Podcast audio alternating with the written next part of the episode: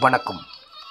தினம்புர திருக்குறள் அதிகாரம் நாற்பத்தி மூன்று அறிவுடைமை. குறள் எண் நானூற்றி இருபத்தி நான்கு என் பொருளவாகச் செலச் சொல்லித் தான் பிறர்வாய் நுண்பொருள் காண்பதறிவு. பொருள் தான் சொல்லும் பொருள் உயர்ந்ததாக இருந்தாலும் கேட்போருக்கு எளிய முறையிலே தெளிவாகச் சொல்லி பிறர் சொல்லும் சொற்களிலே நுட்பமான உண்மை பொருளை மட்டும் அறிவது அறிவாகும். விளக்கம்.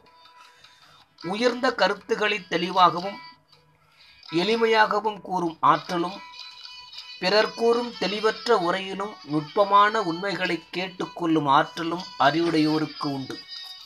இனி எந்த பொருளையும் பிறர் மதித்து போற்றும்படி சொல்லும் ஆற்றலும் பிறர் எவ்வளவு பெரிதாக பேசினாலும் அதன் நுட்பம் என்ன என்பதை அறியும் ஆற்றலுமே அறிவுடையாகும் என்று பொருள் கொள்ள வேண்டும்.